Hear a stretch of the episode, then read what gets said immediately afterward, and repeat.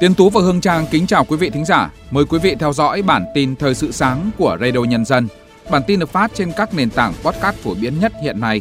Bản tin sáng nay, thứ tư ngày 14 tháng 2, tức ngày mùng 5 Tết, sẽ có những nội dung chính sau đây. Tết Giáp Thìn 2024, gần 7,5 triệu lượt đoàn viên người lao động có hoàn cảnh khó khăn được hỗ trợ. Hà Nội khuyến cáo một số khung giờ hạn chế di chuyển để đảm bảo an toàn giao thông. Năm 2024, bão áp thấp nhiệt đới hình thành ở Biển Đông sẽ nhiều hơn. Hôm nay, khoảng 204 triệu cử tri Indonesia sẽ đi bầu cử để lựa chọn Tổng thống. Sau đây là nội dung chi tiết. Tổng Liên đoàn Lao động Việt Nam vừa có báo cáo về công tác bảo đảm an sinh xã hội dịp Tết Nguyên đán Giáp Thìn 2024 với người lao động. Theo đó, Tổng Liên đoàn Lao động Việt Nam đã chỉ đạo các cấp công đoàn cùng phối hợp với doanh nghiệp và toàn xã hội hỗ trợ cho gần 7,5 triệu lượt đoàn viên người lao động có hoàn cảnh khó khăn, mức hỗ trợ bằng tiền mặt từ 500.000 đồng một người. Tổng số tiền thăm tặng quà đoàn viên người lao động các cấp là hơn 4.200 tỷ đồng. Tại các địa phương, các cấp công đoàn đã tổ chức nhiều hoạt động chăm lo thiết thực cho đoàn viên công đoàn, người lao động nhằm bảo đảm cho mọi người đón Tết vui tươi, đầm ấm bên gia đình và người thân như Hồ Chí Minh, Đồng Nai, Bình Dương, Nghệ An. Thanh tra Chính phủ mới đây ban hành thông báo kết luận thanh tra trách nhiệm thực hiện pháp luật về công tác phòng chống tham nhũng, quản lý sử dụng đất đai, công tác quy hoạch và thực hiện quy hoạch xây dựng tại tỉnh Ninh Bình. Theo thanh tra chính phủ, cơ quan này tiến hành kiểm tra xem xét tại 18 dự án, qua đó phát hiện nhiều thiếu sót vi phạm.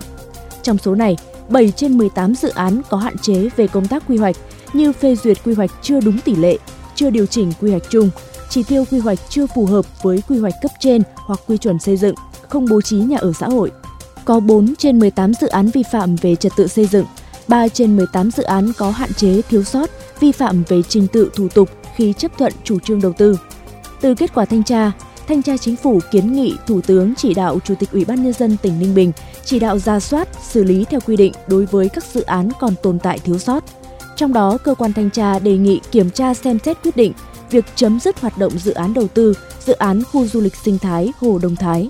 Cục Cảnh sát Giao thông Bộ Công an cho biết, trong ngày hôm qua mùng 4 Tết, toàn quốc xảy ra 95 vụ tai nạn giao thông, làm tử vong 34 người, bị thương 87 người. Trong đó lĩnh vực giao thông đường bộ xảy ra 93 vụ tai nạn giao thông, khiến 31 người tử vong và 87 người bị thương. Lĩnh vực đường sắt xảy ra một vụ làm hai người tử vong tại Phú Yên. Cũng trong ngày mùng 4 Tết, lực lượng cảnh sát giao thông các địa phương đã kiểm tra, xử lý hơn 13.200 trường hợp vi phạm. Trong đó vi phạm nồng độ cồn là gần 6.200 trường hợp, vi phạm về tốc độ là hơn 3.200 trường hợp. Trong ngày hôm qua và dự báo trong cả ngày hôm nay, đông đảo người dân và phương tiện giao thông sẽ quay trở lại Hà Nội bắt đầu làm việc, học tập. Do đó, Công an thành phố Hà Nội vừa đưa ra khuyến cáo một số khung giờ hạn chế di chuyển để đảm bảo an toàn giao thông. Cụ thể, đối với các phương tiện cá nhân nên đi sớm, tránh đi cùng một thời điểm vào khung giờ từ 8 giờ đến 10 giờ và từ 14 giờ đến 16 giờ vì thời điểm này thường xảy ra ùn tắc giao thông. Quá trình tham gia giao thông yêu cầu người tham gia giao thông đi đúng phần đường làn đường quy định, điều khiển xe trong tốc độ cho phép, chở đúng số người quy định, đội mũ bảo hiểm đúng quy định đối với người điều khiển xe mô tô, xe gắn máy. Khi gặp các tuyến giao thông ùn tắc, cần bình tĩnh và tuyệt đối tuân thủ sự hướng dẫn điều tiết phân luồng của lực lượng cảnh sát giao thông và các lực lượng chức năng khác. Hôm qua mùng 4 Tết, sân bay Tân Sơn Nhất, thành phố Hồ Chí Minh đã khai thác 843 chuyến bay đi và đến với khoảng hơn 136.000 lượt khách. Sản lượng khách đã có tín hiệu đông đúc trở lại khi hành khách bay các chặng nội địa từ các địa phương đến Tân Sơn Nhất tăng mạnh.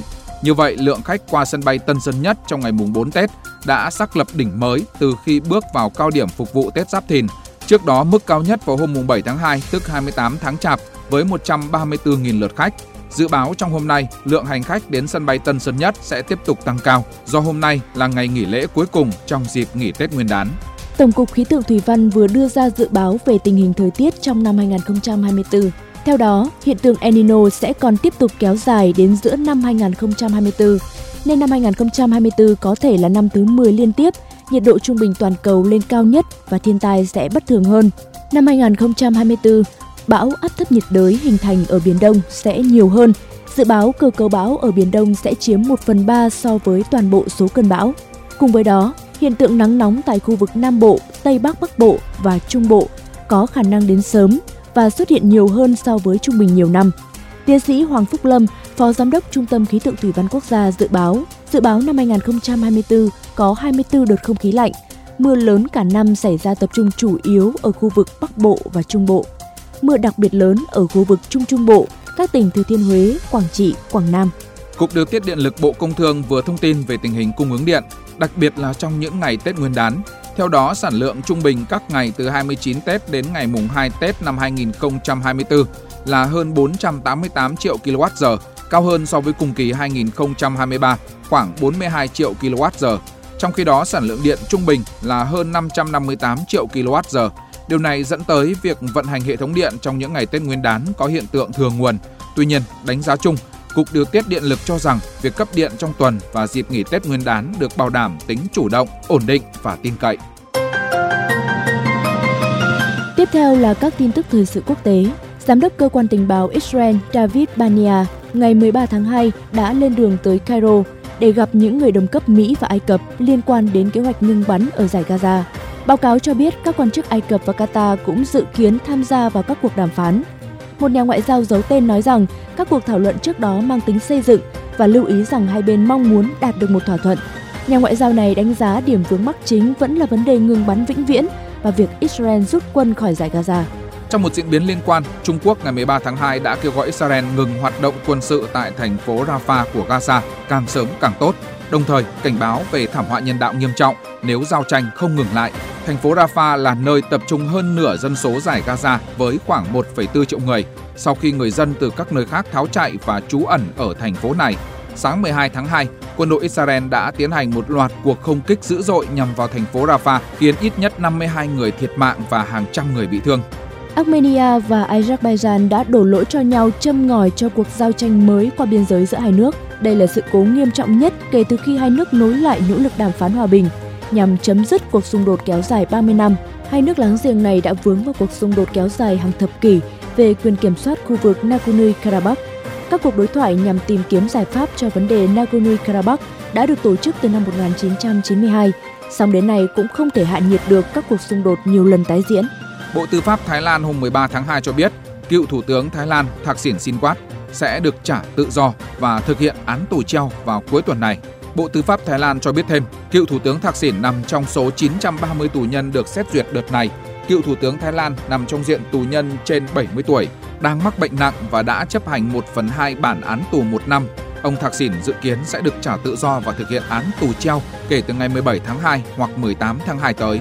Trong ngày hôm nay 14 tháng 2, khoảng 204 triệu cử tri Indonesia sẽ đến các điểm bỏ phiếu để lựa chọn tổng thống, phó tổng thống cũng như thành viên quốc hội. Các cử tri sẽ bỏ phiếu ở hơn 820.000 phòng bỏ phiếu tại 514 thành phố, khu vực trên khắp lãnh thổ Indonesia.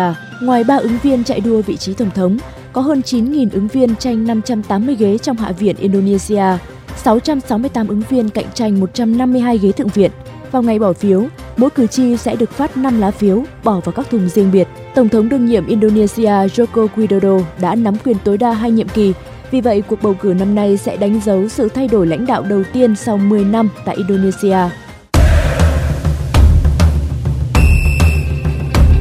Tiếp theo là các tin tức thể thao sáng. Dù Chelsea đã giành chiến thắng 3-1 trước Crystal Palace vào dạng sáng qua, nhưng ba học trò của Pochettino vẫn bị chuyên gia chỉ trích Bình luận viên Gary Neville của Sky Sports cho rằng Thiago Silva, Noni Madueke và Moses Caicedo đã mắc lỗi ngớ ngẩn khi để Jefferson Lerma của đội chủ nhà ghi bàn mở tỷ số tuyệt đẹp ở hiệp 1.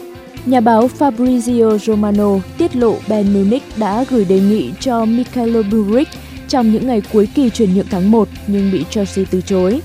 The Blues vẫn có niềm tin rằng tuyển thủ Ukraine sẽ hòa nhập và tỏa sáng sau khởi đầu khó khăn.